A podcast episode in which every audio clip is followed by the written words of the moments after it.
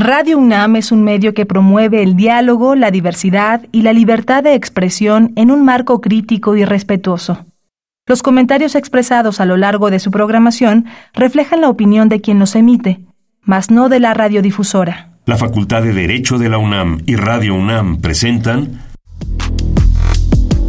Toda sociedad requiere para su funcionamiento regirse por valores, principios, normas e instituciones. A diario escuchamos, leemos y opinamos sobre temas relacionados con la legalidad. Pero, ¿verdaderamente conocemos nuestros derechos y obligaciones? Tu participación es indispensable. Acompáñanos. Derecho a debate. En la cultura de la legalidad participamos todos. Conduce Diego Guerrero.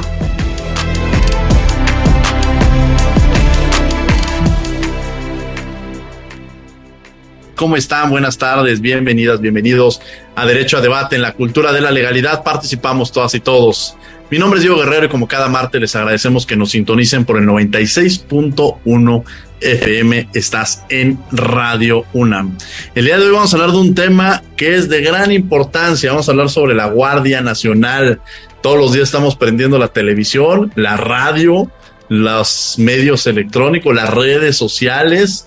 Hemos escuchado mucho en torno a este tema, que creo que es uno de los temas más polémicos en las últimas semanas, que ha arropado en las principales columnas también de los periódicos. Pero, ¿qué es esto de la Guardia Nacional? Si realmente se está militarizando al país, como algunas voces lo han dicho, o si bien es una medida que de alguna manera se está ampliando para poder coadyuvar en el ejercicio de la seguridad nacional. Seguramente estos temas nos involucran a todas y a todos y, seguramente vamos a estar muy interesados. Para ello me acompañan el día de hoy. Eh, los invitamos también a que nos sigan en las redes sociales, Facebook, Instagram y Twitter. Estamos como Derecho a Debate. Y el día de hoy no tenemos conductor o conductora invitada como estudiantes, sino más bien tenemos a tres especialistas que nos van a abordar el tema. Y me acompaña el día de hoy el doctor Marco Antonio Sein Chávez, quien es el director del Seminario de Derecho Administrativo. Doctor Marco Antonio Sein, un placer tenerlo el día de hoy aquí en los micrófonos de Derecho a Debate. Muy buenas tardes, maestro Diego Guerrero. Gracias por la invitación. Gracias, por supuesto, a todo el equipo de Derecho a Debate y gracias tanto a Miguel como a Adriana. Y aquí yo me atrevería a decir, además, maestro, que nos ha presentado como tres expertos, tres expertas y expertos en el tema, y en este caso hay una experta y esa es Adriana, y a mí me da muchísimo gusto ella. Recién eh, titulada, incluso con este tema, como lo mencionaba, bajo la dirección eh, a muy, muy valorada y sobre todo muy reconocida del doctor Marco Antonio Sein. Pues por eso hablamos de esa expertise y luego, desde luego, pues me da mucho gusto recibir al maestro Miguel Ángel Garita Arce, quien es académico de la Facultad de Derecho de la UNAM y es asesor en el Senado de la República, quien ha estado muy involucrado en estos temas. Maestro, bienvenido a Derecho a Debate. ¿Qué tal, Diego? Eh, muchísimas gracias por la invitación. Muchas gracias a, Tania y saludos a, todas y a todos los radioescuchas, a, a todo tu auditorio. Y sin duda, eh, no tengo duda alguna que hoy será una jornada espectacular de un tema que a todos nos interesa demasiado. Muchas gracias. Muchas gracias, Miguel Ángel. Y bueno, nos acompaña, como ya lo mencionaban, la licenciada Adriana Macedo, que es recién hace unas semanas fue su examen profesional, fue consejera técnica, una estudiante inquieta dentro de la facultad, muy activa. Y ahora, bueno, pues se ha involucrado mucho en estos temas y su tesis me parece que llegó en el momento oportuno de hacer ese estudio, sobre todo en el enorme debate que representa la discusión de la Guardia Nacional. Adriana, bienvenida a tu casa, Derecho a Debate. Muchísimas gracias, Diego. Muchas gracias por la invitación a tu equipo. Y bueno, también es un honor estar eh, platicando sobre un tema tan relevante con el doctor Sein, con el maestro Miguel Garita, que creo que más bien sin duda va a ser una jornada espectacular y que podamos llegar a unas conclusiones bastante adecuadas a la situación que nos aqueja y que pues no es reciente lo, la Guardia Nacional, ya llevamos dos años con ella y a ver qué pasa ahorita con estas reformas. Yo cuando estoy en examen profesional, la primera pregunta o lo que les, el comentario que les hago es que ellos van a ser los especialistas en el tema, que son los que quieren estar actualizados, que seguramente si llega un micrófono y una cámara a la Facultad de Derecho y empiezan a abordar un tema, pues ya sea organismos constitucionales autónomos, seguramente buscarían la voz del doctor Marco Antonio Sein y en esta ocasión, hablar de la Guardia Nacional, te vuelves una de las especialistas en el tema. Me gustaría que nos dieras una introducción de cuál es la relevancia de este tema y qué es esto de la Guardia Nacional. Perfecto, muchas gracias, Diego. Ay, la Guardia Nacional es un tema bien, bien complicado, pero como ya decía hace unos momentos, la Guardia Nacional no surge apenas 2021, no surge en el 2019, es una institución que data del siglo XIX. Entonces, en ese, en ese entonces era una institución meramente civil, el pueblo defendiendo el pueblo ante la guerra de Texas, un, un escenario un poco distinto al nuestro, que si bien estaban en guerra, ahora eh, en el 2019 se revive, a Andrés Manuel la revive, con la intención de hacer frente a la violencia, a la gran ola de violencia que vivimos actualmente. Entonces, y, y aunado a esta violencia que se vive, pues carecíamos de una institución policial eficaz y eficiente para hacer frente a esta a este escenario tan terrible que estábamos viviendo. Entonces, eh, como respuesta y como para crear una alternativa para enmendar a este modelo policial, sé que por años se deterioró, se crea esta Guardia Nacional como una institución. Bueno, ahora eh, constitucionalmente sabemos que es una institución policial de carácter civil, disciplinada y profesional al servicio de la federación que se encarga de garantizar la seguridad pública y está adscrita hasta hoy como órgano administrativo desconcentrado de la Secretaría de Seguridad Pública y Ciudadana. Bueno, decimos que es civil, pero eh, materialmente tiene un carácter dual ya que pues no solamente está conformada por, por, eh, por civiles, sino también está conformada por policías federales, eh, también como elementos de las Fuerzas Armadas, que son policía militar y policía naval. Ahora con la reforma que pues justamente se publicó el día viernes, el, el 9 de septiembre, hace un cambio a esto y solamente ya la Guardia Nacional va a estar bajo el mando operativo y administrativo de la Sedena y además en los transitorios de esta reforma nos quitan a la Policía Federal y solamente se quedan la Policía Naval y Policía eh, Militar, pero se hace una situación extraordinaria con la Policía Naval y se les forza, bueno, más bien no digamos forzar, sino se les da la opción de que se adscriban a la Sedena o se regresen a la Marina. Entonces se, se hace todo este cambio ahora el viernes mismo, eh, justamente eh, lo que decía, bueno, pues en la conformación civil, pues la vemos muy lejana porque hace con cifras que saqué de, de varias solicitudes de información, era un 80% militar. Entonces, ahí va bastante cuestionable esa naturaleza jurídica. Voy a tomar esta palabra que decías cuestionable porque una de las críticas también que se ha hecho ha sido que algunos autores políticos hace un par de años cuando la presentaron en el gobierno de Enrique Peña Nieto la criticaban, la cuestionaban y quizá eh, en estos momentos algunos de estos actores se, les ha involucrado ahora sí que con lo que publicamos, somos esclavos de lo que publicamos en el pasado. Entonces, habría una diferencia, doctor Marco Antonio Sein, quizá en esta propuesta que en su momento se presentó en el gobierno de Enrique Peña Nieto al actual para que pudiéramos decir, no, no, no, espérense, es que esa, esa era otra cosa. Y este es algo que, que, que empata en las necesidades del país, o estaremos hablando de una figura idéntica o similar a, lo que entenderíamos con la Guardia Nacional, y quizá porque hablaremos que una de las cosas que más impregna o que más respeta en un político es la congruencia. Entonces, ¿cómo puede cambiar la mentalidad de un año para otro? Doctor Marco Antonio Sein. Pues ya acabamos de ver, maestro, que puede cambiar muchísimo. Efectivamente, varias de las personas que en su momento, y no desde Peña, sino desde Calderón, que se intensificó esta participación del personal militar en labores de seguridad pública estuvieron presentes y estuvieron de manera muy intensa eh, criticando este, esta intervención precisamente. Y lo que podemos ver es que, pues de acuerdo al, momento que se viva y a, y a quien esté al frente de, en este caso, del Poder Ejecutivo, es como se va eh, guiando la, la opinión de, de, quienes tienen acceso, por ejemplo, a un micrófono o quienes tienen acceso a eh, una pluma y que son parte además de, del gobierno.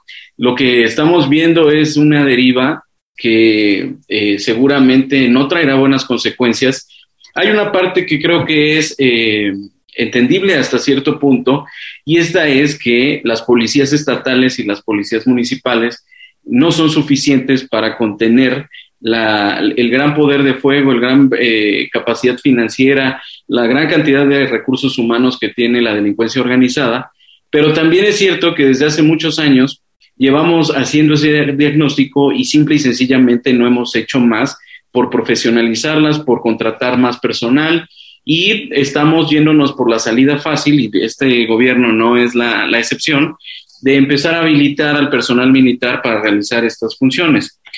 Esto ha sido un poco con la idea de que eh, los militares, y me refiero a eh, particularmente a la Secretaría de la Defensa Nacional y a la Secretaría de Marina, están ahí y en alguna, de alguna manera eran recursos ociosos que solamente eh, eran aprovechados en algunos momentos. Por ejemplo, cuando hay desastres naturales, y que de esa manera podemos aprovechar mejor los recursos para contener la ola de violencia que hay alrededor del país.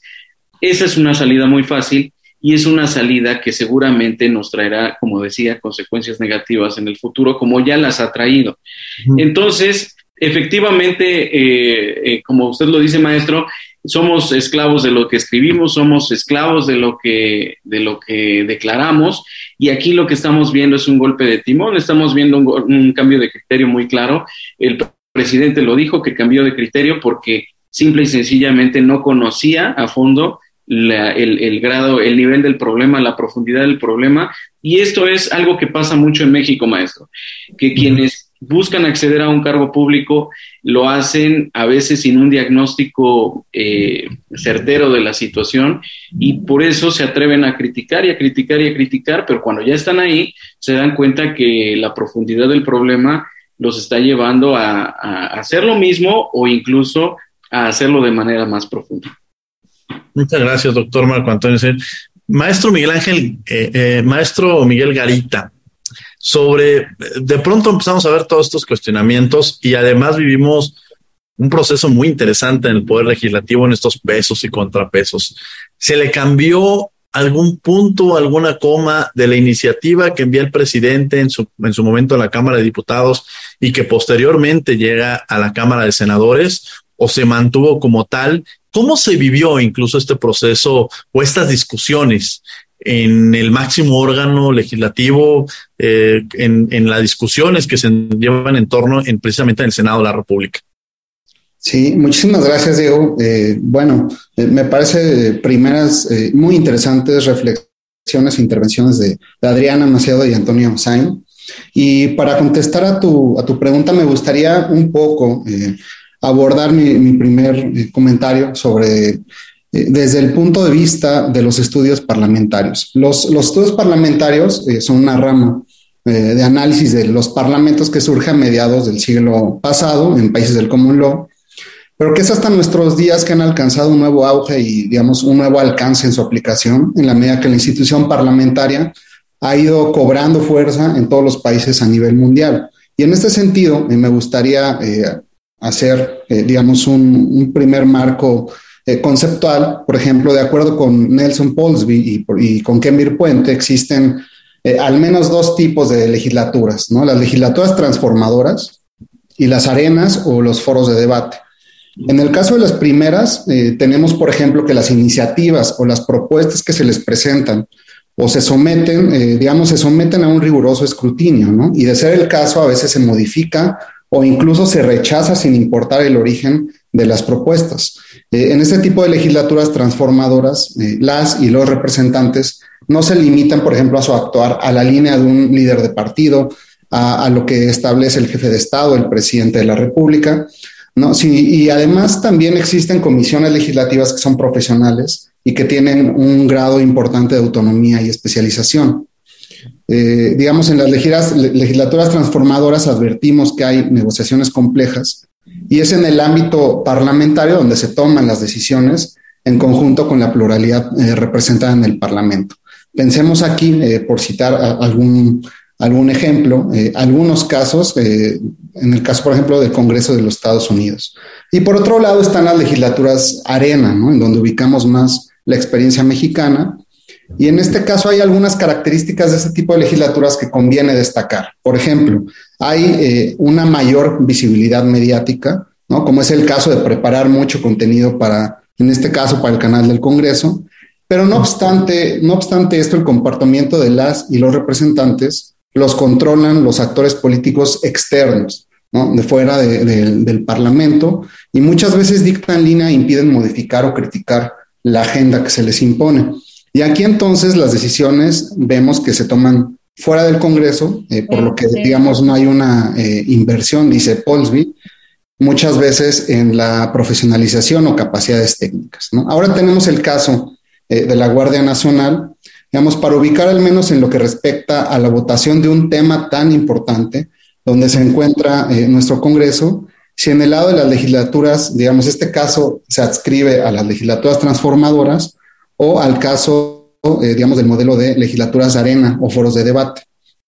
Ahora bien, tal como se vivió, eh, al menos por ejemplo aquí eh, en el Senado de la República, pero desde que la iniciativa fue presentada ante la Cámara de Diputados, pudimos advertir, y me gustaría retomar las fechas, ¿no? El 31 de agosto de este año se presenta la iniciativa en materia de Guardia Nacional por parte del presidente de la República ante la Cámara de Diputados. Esta es aprobada el 2 de septiembre posterior sin pasar por comisiones, muy interesante aquí este tema, se vota directamente en pleno, con lo cual pues únicamente llega al Senado la minuta con proyecto de decreto y digamos esto es eh, únicamente la propuesta de articulado, ¿no? De la reforma a cuatro ordenamientos jurídicos sin que existiera en ningún momento un dictamen que vertiera manifestaciones o argumentaciones que soportaran un cambio de esta, eh, digamos, de esta magnitud.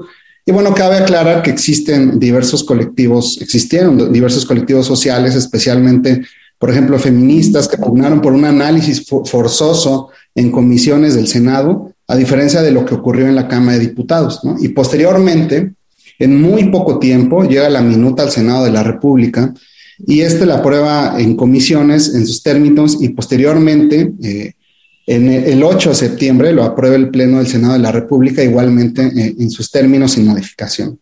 Destaca, eh, por ejemplo, que la votación en el Senado eh, se dio con 70 senadoras y, digamos, 70 senadoras y senadores que votaron a favor, 51 en contra y solo una abstención tratándose del senador Ricardo Monreal Ávila, que es líder del grupo parlamentario de Morena y presidente de la Junta de coordinación política. ¿no? En este caso se consideró que la propuesta eh, en sus términos eh, violaba el principio de supremacía constitucional por contravenir el mandato de la Carta Magna, eh, en el sentido de que se trata de un cuerpo eminentemente civil y no militar. En este caso, el senador fue altamente criticado, especialmente por el presidente al día siguiente en una mañanera que se dio curiosamente en el estado de Zacatecas, en donde consideró que con dicho acto, ¿no? con, este, con esta postura y, esta votación, se avaló la falsedad, la hipocresía y la politiquería del conservadurismo de México. Finalmente, la reforma en materia de, Guardia Nacional fue publicada en Fast Track el, pasado 9 de septiembre en el Diario Oficial de la Federación, con lo que cobra eh, vigencia legal. Y con estos datos, eh, me, me parece que es claro que en este caso concreto nos encontramos ante una legislatura del tipo arena o foro de debate, pudimos ver que se debatió hasta donde se pudo por la oposición, tanto en Cámara de Diputados como en el Senado, pero no se cambió en esencia el sentido del dictamen, digamos, ni la propuesta del Ejecutivo Federal, y con esto se reafirmó que el cambio legislativo se hizo fuera del Parlamento. Entre la presentación de la propuesta del Ejecutivo y su publicación en el Día de la Federación, pasaron apenas siete días hábiles, digamos, un proceso legislativo de fast track, es excesivamente rápido, para la magnitud que se trata. Y vimos incluso, por ejemplo, el presidente pronunciándose sobre una postura de un legislador y me parece que ante esta situación, pues queda mucho por analizar eh, en términos generales sobre el alcance de las legislaturas dentro, digamos, y su papel en, en el Estado mexicano. Y, digamos, incluso dentro y hacer una nueva reflexión del alcance, por ejemplo, del principio de división de poderes. Muchas gracias, Diego. Gracias, este Miguel Garita. Eh, Adriana, en este momento se acerca, eres uno de los especialistas en la materia y de pronto se acerca el presidente de la República, acude a un especialista y le pregunta, eh, ¿qué se debía hacer? O sea, ante estas voces que dicen, bueno, había otra, había una, alguna otra alternativa, porque lo decía el doctor Marco Antonio Sein, el tema de las policías municipales, de las policías locales, quizá el tema de capacitación que se debió haber hecho y que no se hizo, que quizá hubiera sido una alternativa en su momento, pero ¿qué debería ser frente a las voces de que quizá no tendría otra opción el presidente para garantizar la seguridad? Porque seguramente si le preguntamos a las y a los ciudadanos que comúnmente transitan por el país, pues ellos dicen, a mí no me importa si es Guardia Nacional, a mí no me importa si es policía, a mí lo que me importa es mi seguridad. no los mecanismos que se utilicen, sino el fin, y el fin se vuelve la seguridad. ¿Qué le aconsejarías tú al presidente en un momento determinado si acudiera contigo y te dijera, a ver, Adriana, ¿qué hacemos? Mira, vamos a poner el contexto. Ningún municipio tiene una fuerza suficiente para dar cobertura a su población y en, eh, fuerza suficiente para dar cobertura en, eh, relacionado a la fuerza policial y en 650 municipios el estado de fuerza es claramente insuficiente o inexistente. Eso.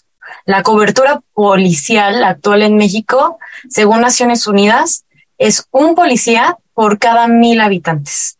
Cuando la misma Naciones Unidas dice que el estándar mínimo debería ser 1.8 policías por cada mil habitantes. Esto no es nuevo, el contexto de México de inseguridad data desde hace bastantes años, no es, no es una novedad. Y el problema es que desde hace, yo podría más o menos calcular desde el sexenio de Salinas de Gortari, nunca se interesó por una policía eh, eficaz, una policía civil que fuera suficiente para dar eh, ese es garantizar la seguridad pública justamente en México. ¿Y qué se prefirió hacer?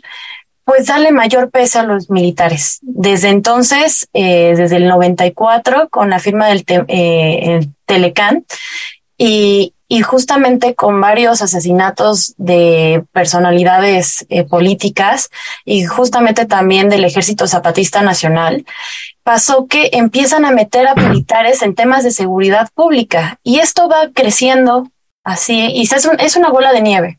Y cada vez, cada tiempo, cada sexenio les dan más, les han dado más eh, presupuesto, les han dado mayor apertura en cuestión legislativa. Y, y justamente esa bolita de nieve que se estaba gestando desde el 94, tenemos ahora un, un fenómeno en el que, pues no, esto pasa, no hay policías, no hay personal suficiente que pueda hacer eh, frente a la inseguridad pública. Entonces, es entendible que usemos a los militares, es entendible que tengamos que recurrir a, las fuerzas militar, militares. Incluso la Corte Interamericana lo ha dicho, la Suprema Corte lo ha dicho, que en casos extremos podemos usar a los militares. Sin embargo, hay límites. Y mi consejo sería justamente seguir los criterios de la Corte Interamericana, porque pues desafortunadamente ya hay sentencias en nuestra contra de contra México, el Alvarado Espinosa, que justamente hacen ver que pues tenemos que limitar al máximo el uso de las Fuerzas Armadas para el control de disturbios o para cuestiones de seguridad pública, porque el entrenamiento que tiene un militar está dirigido a derrotar al enemigo, a la guerra. O sea, ellos no tienen una formación a la protección ni control de, de civiles. Entonces, tenemos que, si bien usarlos, pero con estos límites que debe ser precisamente extraordinario. Esto quiere decir, que según estos criterios interamericanos del caso Alvarado Espinosa, que tenemos que tener una justificación bien cimentada y debe ser excepcional y temporal y restringida. Por ejemplo, algo que les decía Naciones Unidas cuando en el 2019 dice, ok, me pones un límite de cinco años pero cuál es tu orden, cómo va a ser tu calendario, cómo vas a ir progresivamente de, regresando a los militares de los cuarteles, ¿no? Vamos a hacer, eh, eso sería, vamos a hacer un plan cronológico, vamos a hacer delimitar territorialmente la mayor en qué zonas se requiere mayor participación militar en, en cuestiones de necesidad, vamos a restringir y además vamos a hacer que sea subordinada, la fuerza militar sea subordinaria y complementaria a la fuerza civil. Entonces, pues tienen que, tendría que haber una, una en la ley regular cómo vamos a darle seguimiento a los militares, cómo vamos a darles vamos, cómo vamos a vigilarlos, cómo los vamos a sancionar internamente y cómo se va a regir cada una de sus funciones. Eh, y eso quiere también decir que no vamos a permitir que de repente eh, pasa que, o lo que pasó fue que un 80% fueran militares, un 20%, un 19% policía federal y menos de un 1% que eran reclutados. Entonces, tenemos, eh, en este caso, yo, yo propondría a, través de estos criterios hacer mayor extensión o mayores invitaciones al, al, al, a los a los civiles para que se vayan incorporando y adiestrarlos justamente esta formación policial eh, civil. Y pues y justamente esta regulación que debe ser eh, de, bueno, tiene que cumplir con los principios de excepcionalidad, proporcionalidad, absoluta necesidad y que pues se tenga una gran capacitación de los militares en cuestiones civiles, porque nada más tienen 500 horas de formación para que hagan actos de policía. O, y por ejemplo, fiscalizada, lo que critico justamente en mi trabajo de tesis, es que ni siquiera hay un órgano que vigile fielmente a, la, a los militares dentro de esta institución policial, policial e incluso eh, ya ahorita en, este, en esta nueva iniciativa ya se dice explícitamente, pero antes se decía que supuestamente los militares iban a regir por el foro civil y por las leyes civiles, cuando no fue cierto.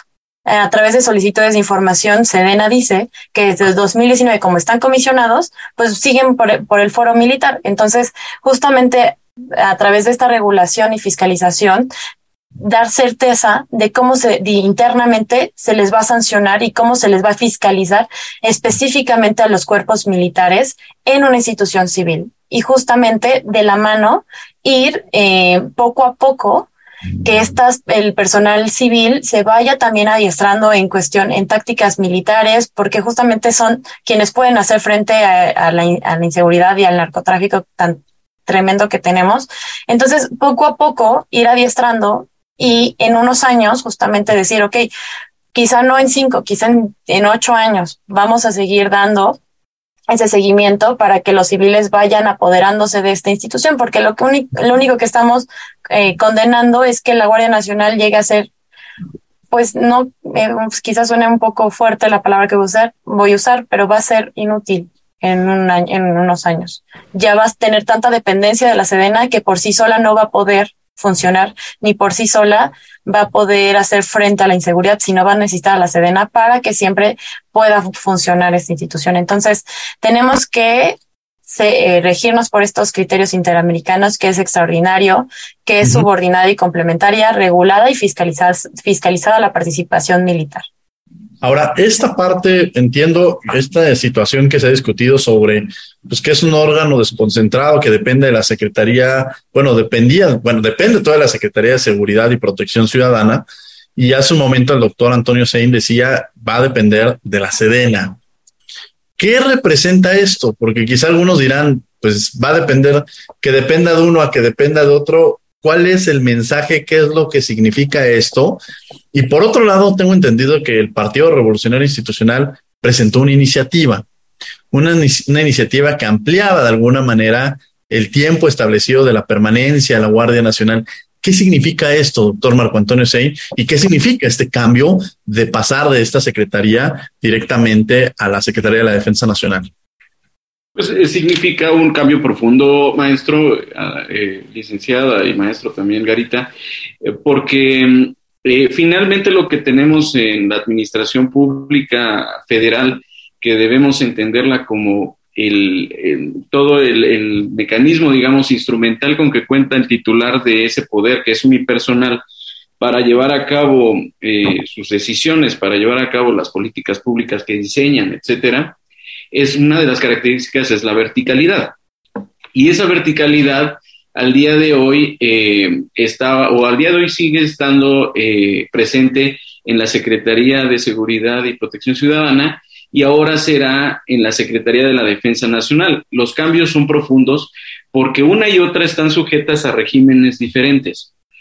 A diferencia de, de, lo que existe en la generalidad, digamos, de la Administración Pública Federal, en la Secretaría de Marina y en la Secretaría de la Defensa Nacional lo que rige son leyes especiales. desde el punto de vista laboral también hay particularidades y desde muchos otros puntos de vista. ¿Qué sucede? Que al adscribir una corporación como es la Guardia Nacional a una eh, a, la Secretaría de la Defensa Nacional, también lo estamos adscribiendo a su disciplina. Y esto es un cambio, repito, profundo, porque eh, como lo hemos escuchado y como ha habido muchas recomendaciones, criterios, etcétera, la disciplina militar es eh, profundamente diferente a la disciplina que tienen las corporaciones policiales encargadas de la seguridad pública, desde sus protocolos de actuación hasta la forma en que ahí se cumplen las instrucciones, eh, son profundamente diferentes. Entonces, el cambio es eh, profundo, el cambio es eh, muy importante y el cambio está siendo criticado por todas partes porque efectivamente esa militarización de la que se habla parecería ir en contra de todos los valores democráticos que por muchos años hemos estado en México promoviendo. Y el hecho de que eh, haya ahora una iniciativa desde desde el grupo parlamentario del PRI, desde una diputada, Yolanda de la Torre, en donde se busca reformar el transitorio que ya se había reformado ahora para extender el tiempo en que se iba a estar utilizando a personal militar en labores de seguridad pública, pues desde un punto de vista político rompe con aquella moratoria constitucional a la que se habían comprometido los tres partidos que son parte de esta coalición Va por México. Y desde el punto de vista técnico constitucional, es buscar eh, patear el problema para el sexenio que venga, para la legislatura que venga y finalmente seguir dándoles de alguna manera algún tipo de certeza al personal militar en el desempeño de labores que al día de hoy no están debidamente reguladas y que eh, fácilmente pueden generar en las violaciones a derechos humanos, por ejemplo, que seguramente se han dado y se seguirán dando por el simple hecho de que tienen un contacto directo con la población, eh, no tengan una certeza jurídica, no tengan un esquema claro de responsabilidades, y eso es una parte que la licenciada Macedo abordó de manera eh, muy profunda en su tesis, y entonces tenemos que tanto la población como los propios eh, recursos humanos de la Guardia Nacional se encuentran ante una incertidumbre jurídica muy clara y encontramos que, como ya lo decía maestro, eh, todos quienes antes decían que eso estaba mal y criticaban a los gobiernos pasados, ahora lo están llevando a un límite en donde una de las características que va a dejar este gobierno en la historia, esta administración en particular, es querer por dos vías eh, garantizar los, las reformas que, y, el cambio, lo que le llaman ellos la transformación profunda que quieren realizar. Una es elevar a rango constitucional todo lo que han podido elevar a rango constitucional y la otra es hacer que las Fuerzas Armadas participen en labores que normalmente lo hace la población civil y los servidores públicos y servidoras públicas civiles que van desde la construcción de obras de infraestructura hasta el control de las aduanas, el control de la Comisión Federal para la Protección contra Riesgos Sanitarios o la Guardia Nacional. Dicho por el titular del Ejecutivo, esa es una de las maneras que ha buscado para anclar de manera permanente los cambios que ha buscado realizar, además de llevar a cabo las, las modificaciones a nuestra Carta Magna, lo cual debe empezar a llamarnos la atención. Desde hace mucho tiempo nos, debió haber empezado a llamar la atención y hoy tenemos que observarlo muy de cerca porque esto nos puede llevar por un camino que simple y sencillamente creo que nadie queremos. Eh, maestro Miguel Garita, sobre estas reflexiones que ya nos hace el doctor Sein sobre la reforma, que la propuesta también del Partido Revolucionario Institucional, eh, quizá pensando dentro de algunos años que algún presidente eh, de alternancia o quizá un presidente del propio partido quisiera modificar, cambiar todos estos, podría ser darse el caso de una reforma eh, que modificara estas condiciones o, es algo que se mantendría permanentemente o qué se tendría que hacer? Porque llama mucho la atención las voces de, la oposición. Ahora sí que dicen que para gobernar hay que gobernar pensando que en algún momento se va a hacer oposición y hay que actuar como oposición pensando que en algún momento vas a gobernar. Es decir, no todo es permanente, siempre en el juego del ajedrez político cambian las posiciones, cambian las condiciones y eso lo tenemos que tener muy claro. Frente a este escenario, me gustaría que nos, que nos manifestara o nos comentara sobre las modificaciones que en un momento dado, estaba hablando muy futurista, pero justo como le decía a la maestra, a la licenciada Adriana, eh, frente a este escenario, si llegara un nuevo presidente, ¿qué tenemos que hacer? ¿Mantenemos la Guardia Nacional como se encuentra? Porque también hay una preocupación. ¿Qué hago yo con estos miembros de la, de, o sea, de, los que eran miembros de la Policía Federal Preventiva que ahora forman parte de esta Guardia Nacional? ¿Qué hago yo con esos militares que forman parte ya de la Guardia Nacional? Si la pretendo modificar y meter de alguna manera civiles, tendría que contemplar la actuación que van a llevar a cabo estos actores frente a las condiciones del país. ¿Qué piensa, maestro Garita? Sí, muy interesante el planteamiento, Diego. Eh, sin duda, eh, una de las grandes críticas, ¿no? Y quizá lo que se viene eh, a futuro, a lo mejor no tanto, digamos, como en las próximas, digamos, elecciones, ¿no? Y, sucesión presidencial, sino previamente, podría ser, digamos, una acción de inconstitucionalidad, ¿no? Que pueda venir en caso, por ejemplo, que pueda, pueda ser formulada por las y los legisladores y en este sentido es, bien interesante ¿no? que una de las principales críticas que se dio eh, desde luego por la oposición e incluso por gente, eh, digamos, eh, legisladores propios del grupo parlamentario de Morena, era cuestionar el alcance de, digamos, la, inconstitucionalidad de la medida ¿no? en términos del artículo 21 constitucional. Y en este sentido, digamos, podemos decir que eh, existen voces que consideran ¿no? que la minuta enviada, por ejemplo, por la Cámara de Diputados y que fue aprobada, por ejemplo, por las Comisiones eh, Unidas en su momento, eh, confiere un, control desproporcionado a la Sedena sobre la Guardia Nacional en cuestiones que deben atender autoridades provenientes del orden civil y no del militar, ¿no? Por lo que la adscripción, digamos, en este caso de la Guardia Nacional, no, se torna meramente, digamos, nominal, es decir, si bien se señala en la exposición de motivos de la iniciativa que la Guardia Nacional eh, va a continuar su consolidación como una institución civil, eh, digamos, adscrita a la Secretaría, del análisis de diversas reformas eh, que es posible que, digamos, que podemos hacer a los distintos ordenamientos legales, se, se advierte incluso que la adscripción es nulificada mediante el otorgamiento de atribuciones injustificadas a la Sedena y lo que contraviene desde luego, por ejemplo, la letra y las finalidades del artículo 21 constitucional, ¿no? Así como incluso también de ciertas eh, disposiciones transitorias eh, y por ende, podríamos decirlo en términos generales, del espíritu de, la reforma constitucional eh, de 2019, ¿no?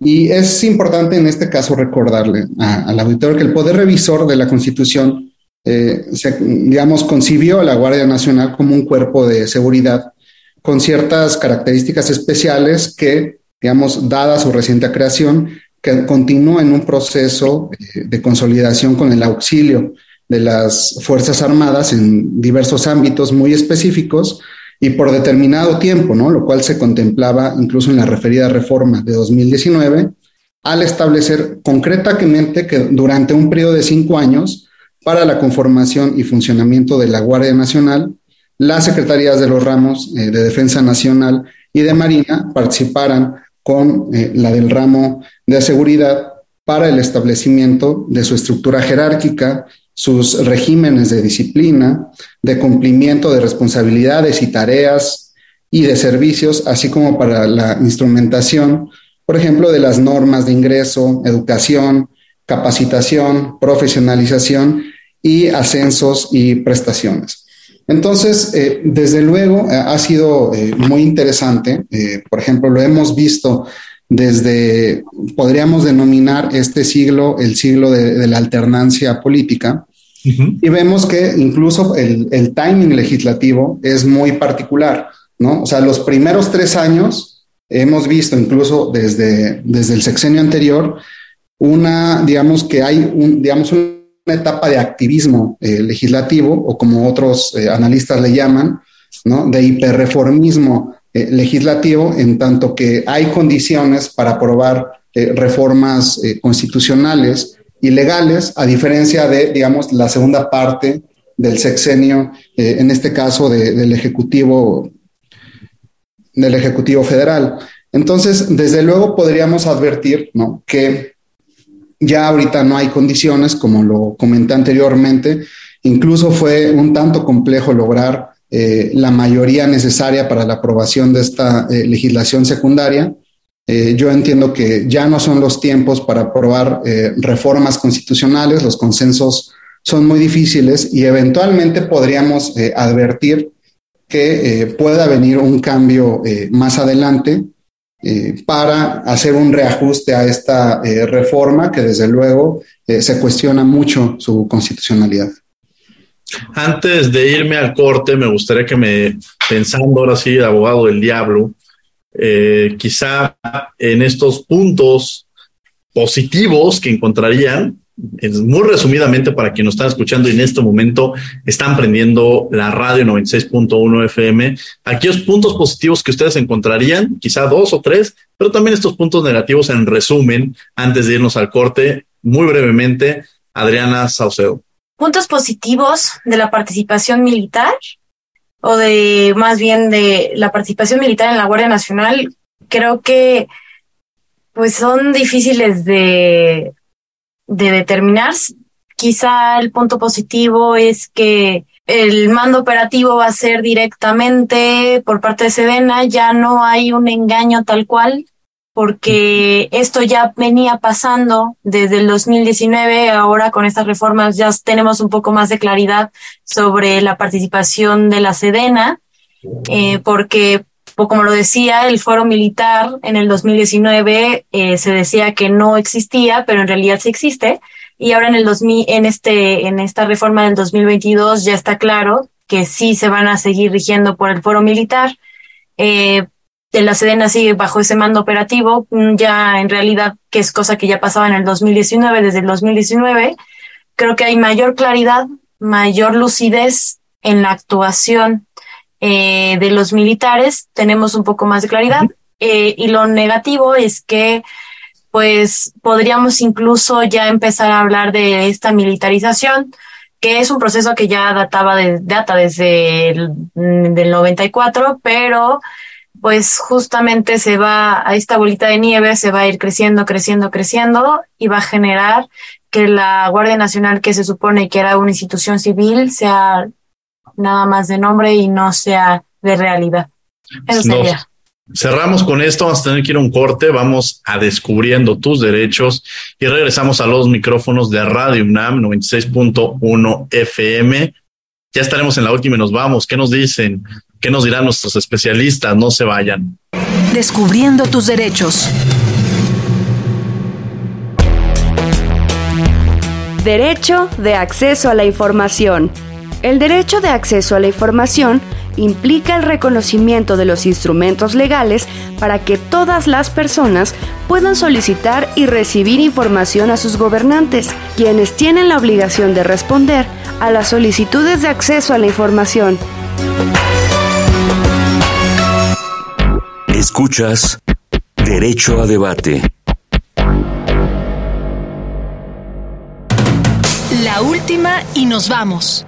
Bien, estos fueron Descubriendo tus Derechos. Estás en Radio NAM 96.1 FM. Te invitamos a que desde luego sigas esta, la programación que tenemos. Y bueno, estamos en la última y nos vamos. Empezaremos con el doctor Marco Antonio Sein. Adelante, doctor.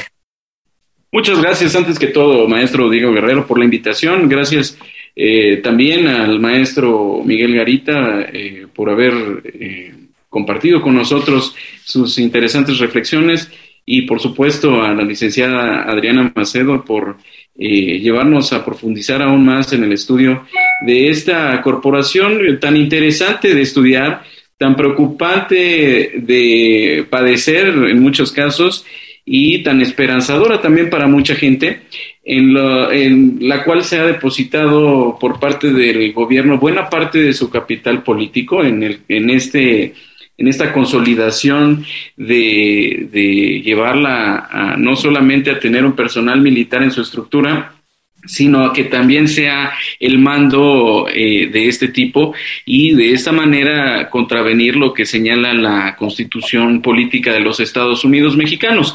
Como reflexión final, a mí me quedaría saber, y, esto es una pregunta que seguramente eh, habrá algunas respuestas, hasta dónde llega la responsabilidad de las legisladoras y de los legisladores al momento de aprobar una norma que es eh, notoriamente inconstitucional, que igual notoriamente va a llevar a un conflicto jurídico que va a llegar hasta el Poder Judicial y por lo cual vemos y seguimos viendo que el Poder Legislativo, sus integrantes, las senadoras, los senadores, las diputadas y los diputados pueden hacer lo que quieran sin tener ningún tipo de responsabilidad. Nos dicen que la responsabilidad política y que esta viene al momento de buscar la reelección o de buscar eh, eh, que alguien de su partido eh, llegue a esa curul o a ese escaño, eso es muy relativo realmente. A mí me parece que habría que reflexionar en México respecto de hasta dónde pueden ser los alcances sin consecuencia alguna de las legisladoras y de los legisladores,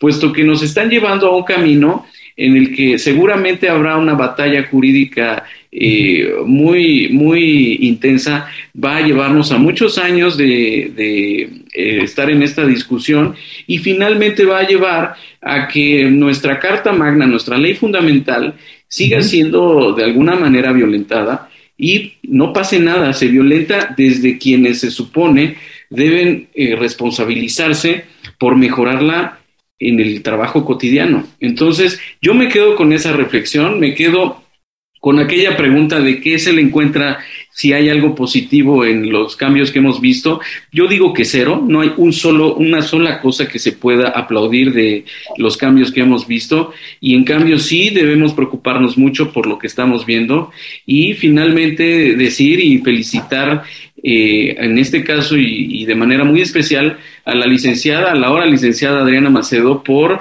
profundizar en el estudio de un tema que debe importarnos a todas y a todos, porque finalmente es a todas y a todos a quienes nos concierne la seguridad pública y, a quienes padecemos o disfrutamos de la misma.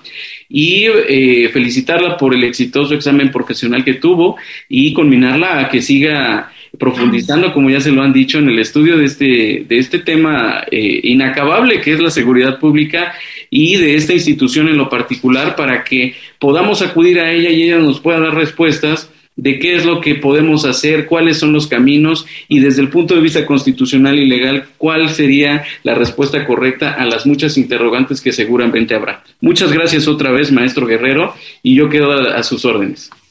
Gracias, doctor Marco Antonio. En la última nos vamos, maestro Miguel Garita. Sí, muchas gracias, Diego Guerrero, por la invitación. Eh, pues me uno también a las felicitaciones ¿no? de, Adriana Macedo por este logro, eh, digamos, este logro y conquista académica y también eh, un gusto estar con ella, un gusto estar con Antonio Sain ¿no? en, este, en este espacio debatiendo, bueno, más bien discutiendo, deliberando sobre un, tema tan interesante como es la Guardia Nacional. Y a mí me gustaría hacer, digamos, una opinión final sobre el proceso legislativo en materia de Guardia Nacional en clave de democracia deliberativa, ¿no? que es uno de los aspectos en los que me he eh, especializado. Y bueno, para, la democracia deliberativa en clave parlamentaria es importante que existan eh, canales de participación entre el Congreso o, Parlamento y la ciudadanía, ¿no? que exista un diálogo entre las y los congresistas y los sujetos afectados por la reforma. En este caso, se trata prácticamente de todos los habitantes del territorio eh, nacional. De tal suerte que es crucial y es fundamental que se tome en cuenta la opinión ciudadana en un tema de la mayor trascendencia como en el que nos ocupa eh, el día de hoy. Podemos ver incluso que eh, de todas las reformas que se han aprobado en los últimos cuatro años, esta ha sido, en mi opinión personal, la reforma más criticada, la reforma más impopular diversos sectores sociales, ¿no? En el Senado de la República, incluso se manifestaron el día de la votación en pleno, incluso intentaron bloquear las entradas sin mayor éxito. Vimos a organizaciones sociales, eh, grupos feministas, sectores académicos y políticos en contra de dicha propuesta. eh, aunque a pesar de todo la reforma se aprobó en fast track. Y bueno, la deliberación con la ciudadanía es necesaria en este caso para construir confianza ciudadana, para legitimar socialmente una propuesta y para fortalecer un ejercicio deliberativo con mayor información e intercambio de opiniones. Incluso en otros países hay experiencias muy interesantes que nos hacen replantear en dónde estamos parados en términos, por ejemplo, de legitimidad democrática cuando planteamos este tipo de asuntos de la mayor envergadura, ¿no? De acuerdo, por ejemplo, con datos de la OCDE, en países como Alemania, Australia o Canadá, la existencia de procesos deliberativos con la ciudadanía son ya una realidad. No existen más de 40 de estos procesos por cada país. Incluso vemos que en todos los países de la OCDE la existencia de foros deliberativos han ido en aumento desde 2011. Destaca, por ejemplo, los casos de Canadá, ¿no? que construyó una asamblea ciudadana en la cual participaron cerca de 90 ciudadanas y ciudadanos que deliberaron durante 47 semanas, prácticamente todo un año, para abordar reformas electorales. O un caso, por ejemplo, muy interesante, el de Bélgica, ¿no? que cuenta con un cuerpo deliberativo permanente integrado por eh, ciudadanas y ciudadanos que construyen una agenda legislativa, construyen incluso iniciativas ciudadanas eh, durante todo el año y paneles, realizan incluso paneles deliberativos y lo ponen, eh, digamos, sobre la mesa al, al Parlamento. Entonces, digamos, en clave de democracia deliberativa, el proceso de Guardia Nacional me parece que queda muy reprobado. Eh, ni siquiera se convocó, por ejemplo, a un foro de parlamento abierto. Y me parece que en México es importante que avancemos hacia la institucionalización de la democracia deliberativa en sede parlamentaria. Muchas gracias. Nos queda un minuto, mi querida Adriana. Algo con lo que quiera cerrar. Rápidamente. Eh, la influencia militar en la seguridad pública no es un fenómeno nuevo. En nuestro país su participación tiene bastante antigüedad y se ha perfilado, perfilado como protagonista por haber sido una, una de las instituciones que más se ha fortalecido en las últimas décadas, décadas, mientras que las policías se han visto olvidadas y abandonadas.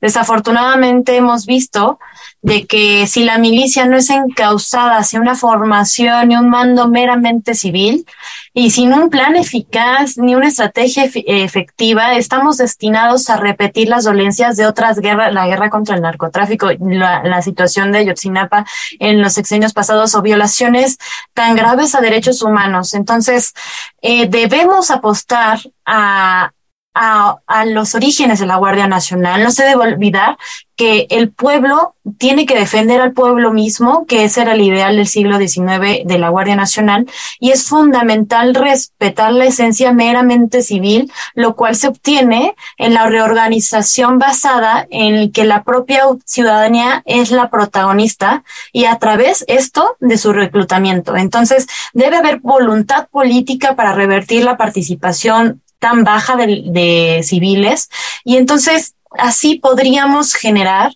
que la Guardia Nacional eh, pueda tener mayor éxito y mayor eh, recepción ante la ciudadanía y pues claro, generar mayor seguridad pública. Entonces, eh, por otra parte, rápidamente, no olvidemos los criterios de la Suprema Corte, de la Corte Interamericana, ya que de una interpretación holística nos damos cuenta que han sido, hemos, esta, el Poder Judicial ha sido escéptico en la intervención de las Fuerzas Armadas en asuntos de seguridad y de, y de la fuerza como solución de la inseguridad.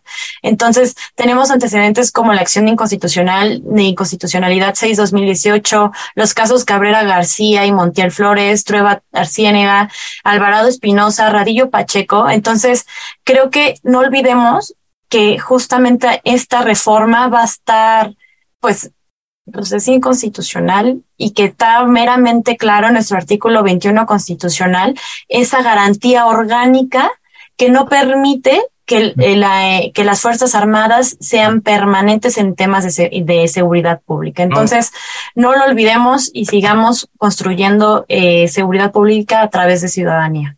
Yo le agradezco mucho al doctor Marco Antonio Sen que ha estado con nosotros, al maestro Miguel, Garita y a la licenciada eh, Adriana Macedo por haber formado parte de este, de este programa. Desde luego agradecemos a la Facultad de Derecho y a Radio UNAM en la coordinación de Tania del Villar, notas a redacción y botas y voz de las notas Ana Salazar, asistencia María Carmen Granados y Edgar Cabrera. Comunicación y difusión Sebastián Cruz y producción y controles técnicos Paco Ángeles. No olviden que nos escuchamos de ley todos los martes. Yo les agradezco que hayan estado con nosotros. Los invitamos a que sigan con la programación de Radio UNAM. Están en 96.1 FM. Y recuerden que nos escuchamos de ley todos los martes. Esto fue Derecho a Debate. Por hoy concluye la discusión, pero no se pierdan el próximo tema en Derecho a Debate. En la cultura de la legalidad participamos todos.